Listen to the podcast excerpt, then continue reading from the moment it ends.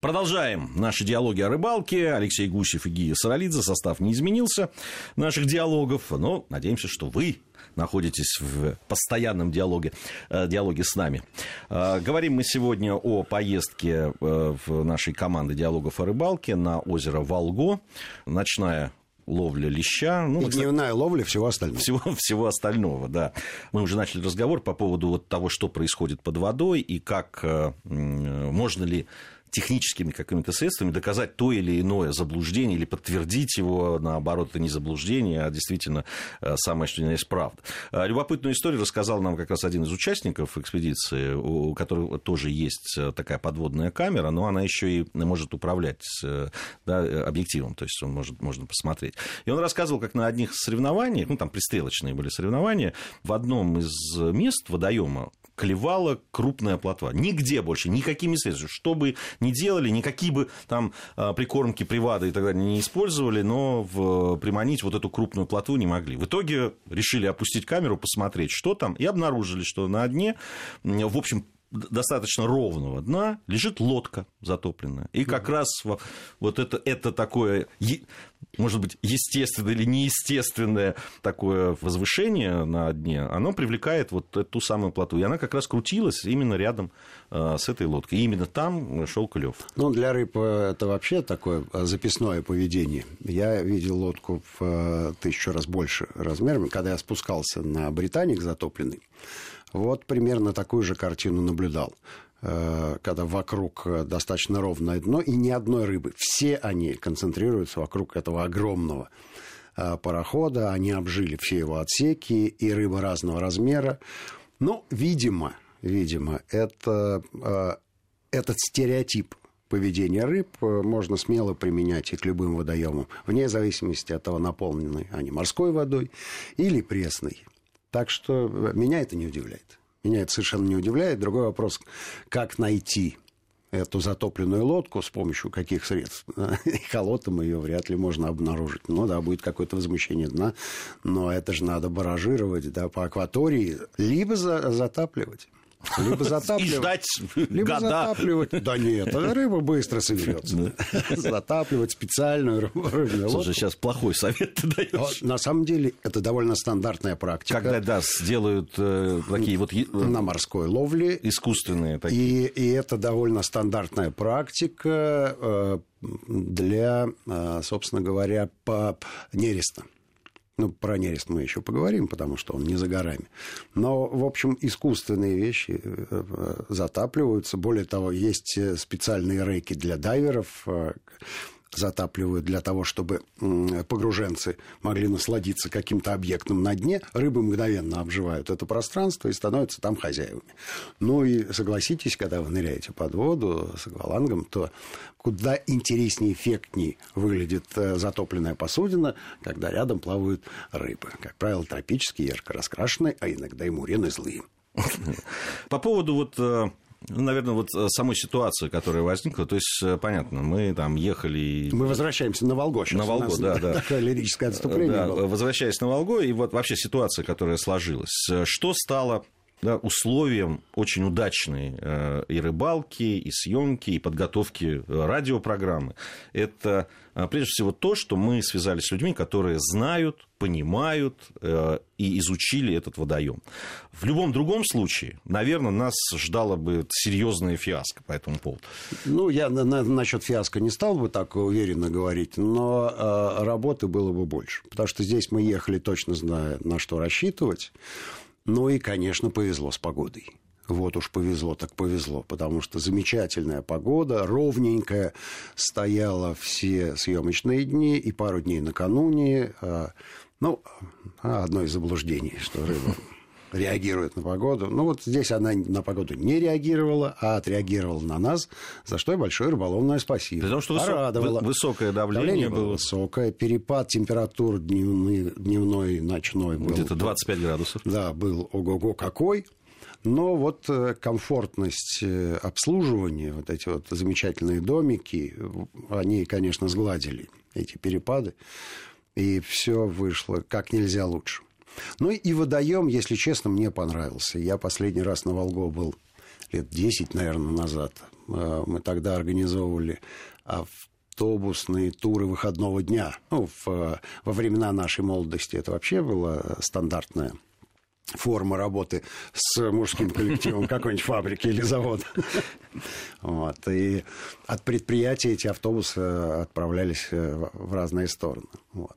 А мы решили возродить до какой-то степени э, подобные поездки и объездили э, определенное количество перспективных мест. Вот Волго было одно из них. Помню, что было любопытно посетить водоем, который, в принципе, должен быть известен и популярен. Да? Но, опять же, Волга берет свое начало оттуда, рядом Селук, рядом Селигер. Там есть, да, есть куда поехать, если здесь не клюет. То есть это, это очень а, полезная и правильная ситуация, когда ты едешь в место, где есть инвариантность. Если здесь не клюет, ты на автомобиле перемещаешься на 10, 15 или 5 километров и находишь все-таки место, где без рыбы не останешься.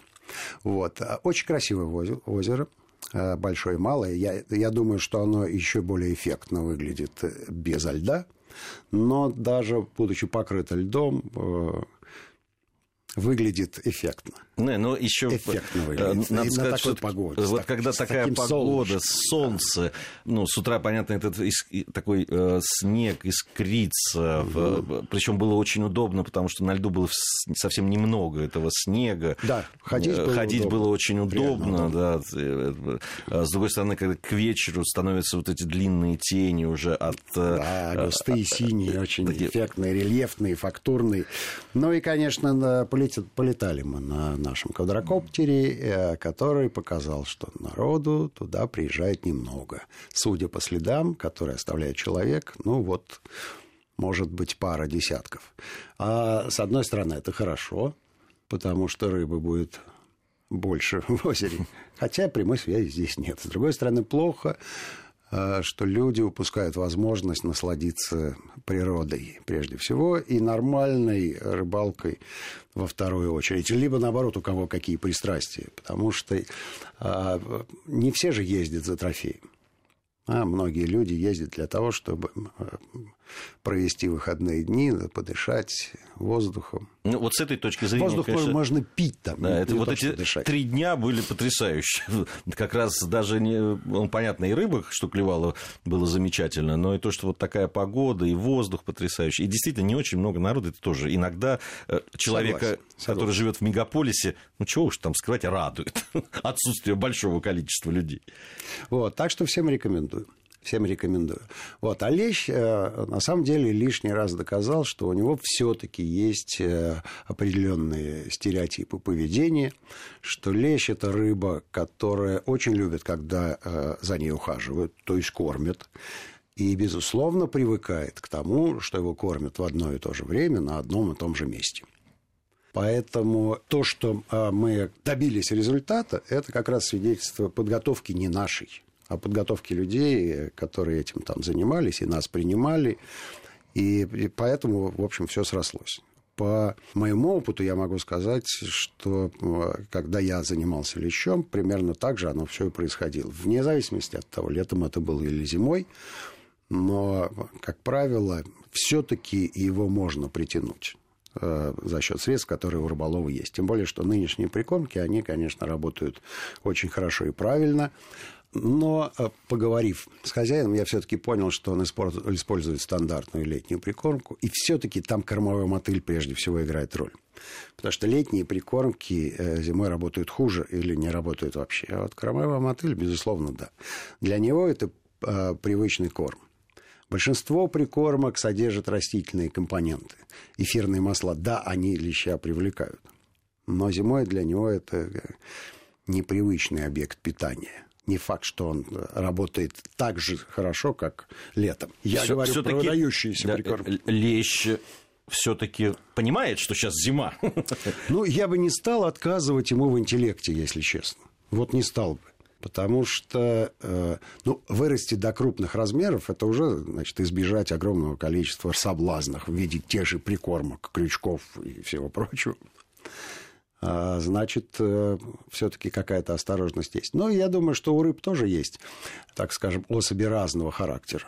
Кто-то осторожничает и так шевеля плавничками, смотрят. Ах, ах, что произойдет. Ну, а есть отчаянные камикадзе, которые, мне кажется, в младенческом возрасте уже оказываются на крючке у рыболова и до свидания. Ну, и надо отдать должное, что снасти были э, устроены очень хорошо. То есть тончайшие. Лесочка прекрасно. Правильный поводок, минимальный крючок. Ну и э, пучок мотыля. Пучок мотыля и все. И вот. все. И все. И все. И все. 24 минуты мы рассказывали о том, как все просто. Ну и классическая, конечно, поклевка леща на поплавок. Потому что лещ для того, чтобы взять наживку, он нагибается всем туловищем ртом вниз, берет ее и выпрямляется. И вот тут-то... Вот тут-то поплавок идет вверх, и ура, победа. Ну что ж, победа. Совсем скоро мы вновь встретимся в студии Вести ФМ, чтобы продолжить наши диалоги о рыбалке. Сегодня в студии были Алексей Гусев и Гия Сралидзе. Всем ни хвоста, ни чешуи.